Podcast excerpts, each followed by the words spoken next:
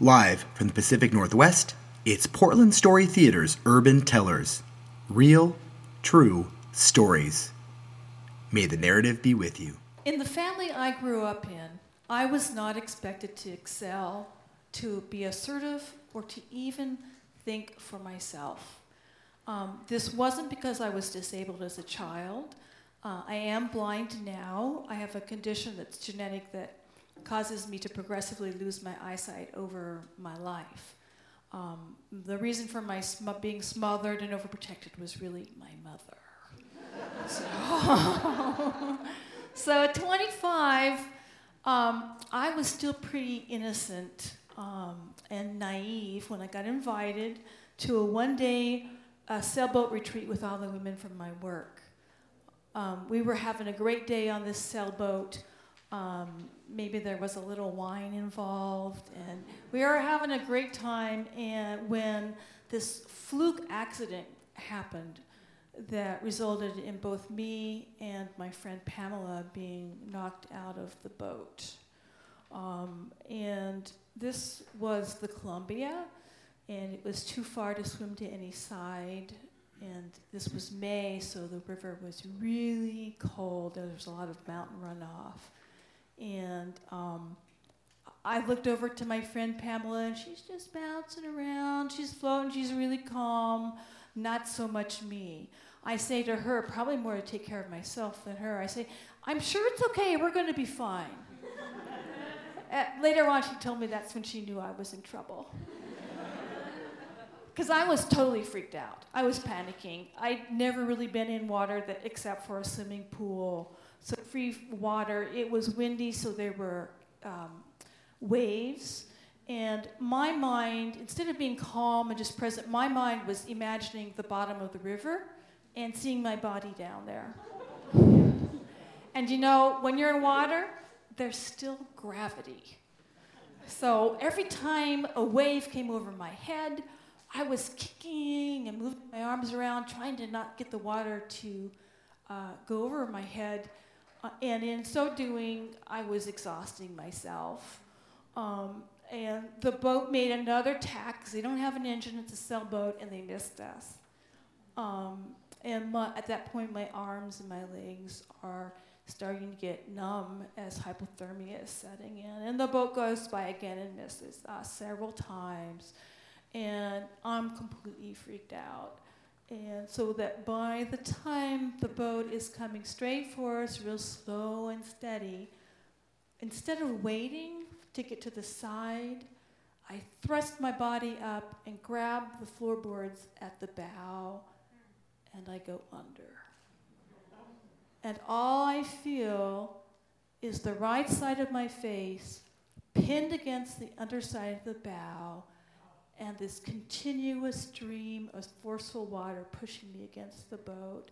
And every cell in my face is looking and waiting for air, and it never comes. And I am drowning. And I'm completely freaked out. And I can't feel my arms or legs, nothing. Then I must have passed out and the next thing I know, I'm at the side of the boat. I'm really fuzzy. Someone says, Pull yourself up. My brain sends a message to my arms, and nothing. I can't, I can't move my arms. And then there's all these arms of all these ladies, and they're grabbing every part of me and pulling me up like a big, heavy, wet sack of potatoes. And they carry me into the cabin. And at that point, I was so close to dying that all I had left was my grief and my bones. That's the only two things I could feel. And with each wail, I could feel my spine rocking. And this was the next couple hours and days. I had to stop and really think about what the hell just happened. I almost died. How did that happen? You know, why didn't I look to see if there were life jackets in the boat? You know, why didn't I ask questions? Why wasn't I trying to anticipate what could happen? And I realized I'd just been so smothered and cared for all my life, I didn't know how to be responsible for myself. And I had to learn to be responsible for myself. So now everybody take a deep breath. Make sure you're still breathing. Um, so this began a huge adventure for me. I'm going to take a little bit of water here. Just a second.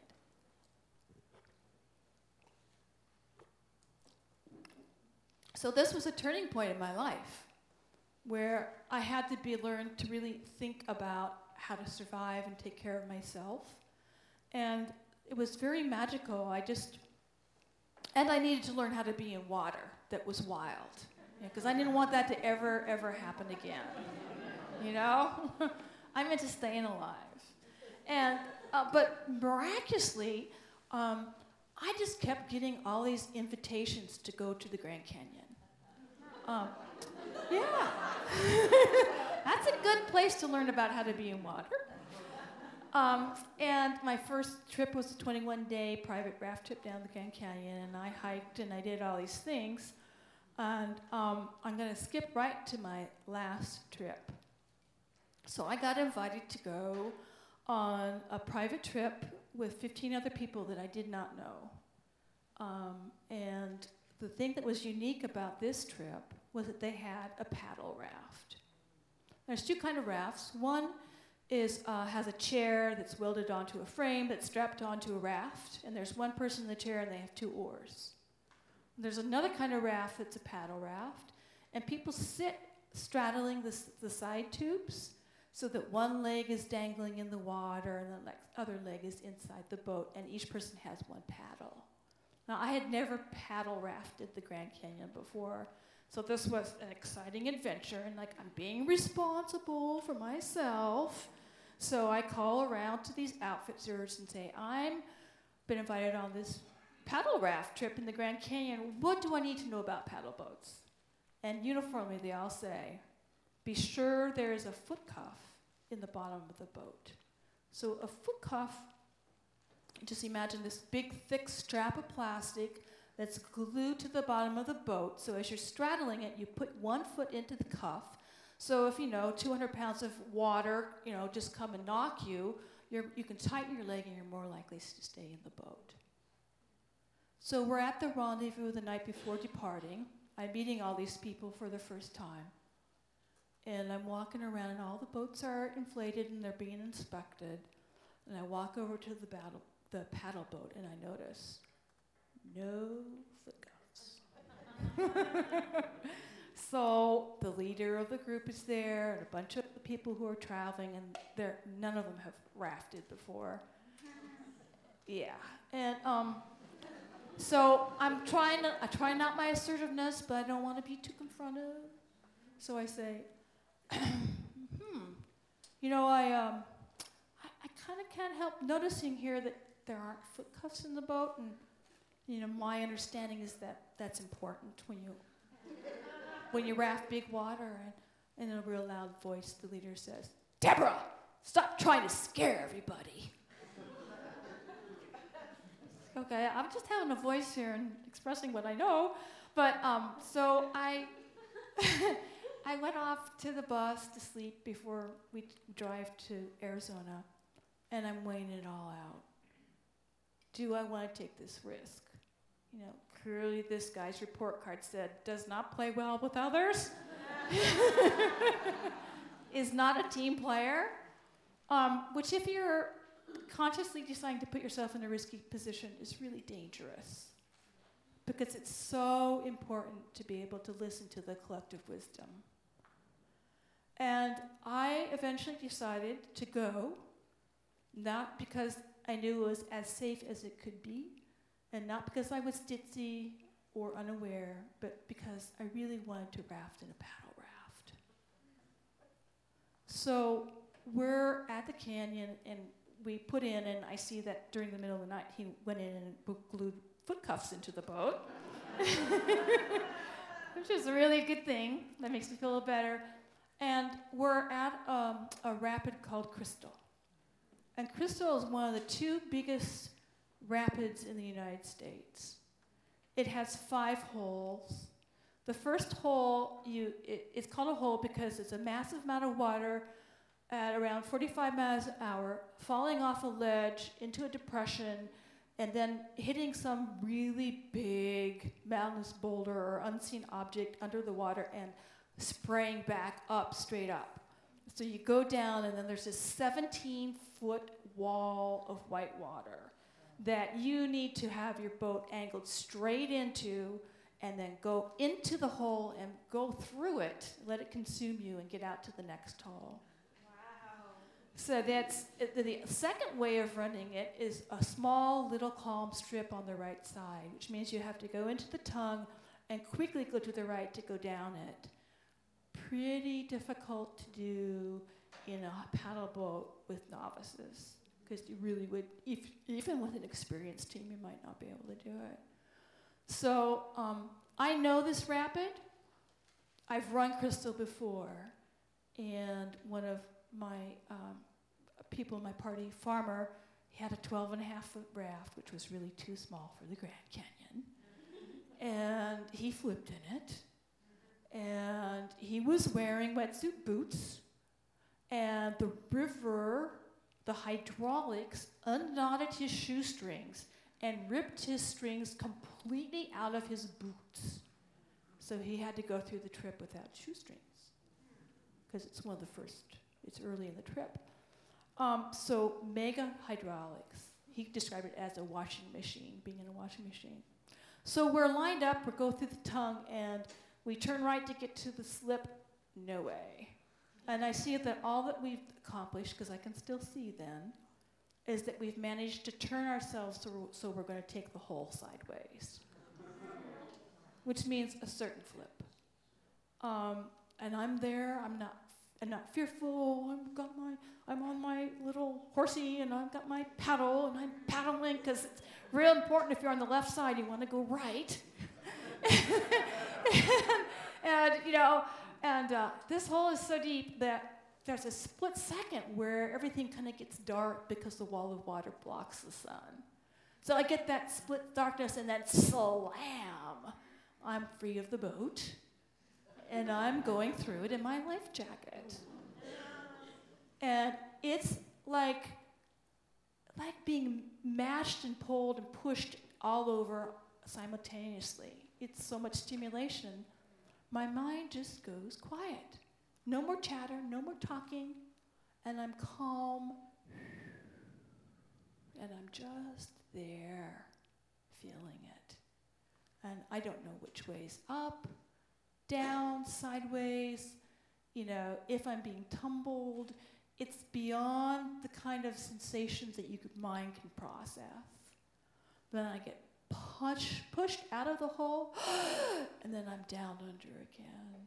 And this time, I'm being dragged forward, face forward, which you do not want, because if you encounter a boulder, you want to hit it with your feet, not your head. Stomach first, and I'm on this unimaginable diagonal, smooth surface of rock where the river has carved right through the bedrock. And it's smooth. And I get pushed out again, and I'm down under into the third hole. And I think somewhere, uh, and, and, and I'm just there. Each time I don't freak out and my mind is quiet, like I've never been able to accomplish when meditating. and I get pushed out somewhere around the fourth hole. Finally, I get into an eddy. Finally, someone comes and pulls me out because my body just feels like it's run a marathon. I can't really do much and we go into the campsite. and Everybody's busy as a bee, putting up camp, and I'm just standing there, and I'm holding my oar in my hand. it's still in my hand because earlier on someone said, "I don't know about you, but if you get knocked out of the boat, don't lose your oar. They're expensive."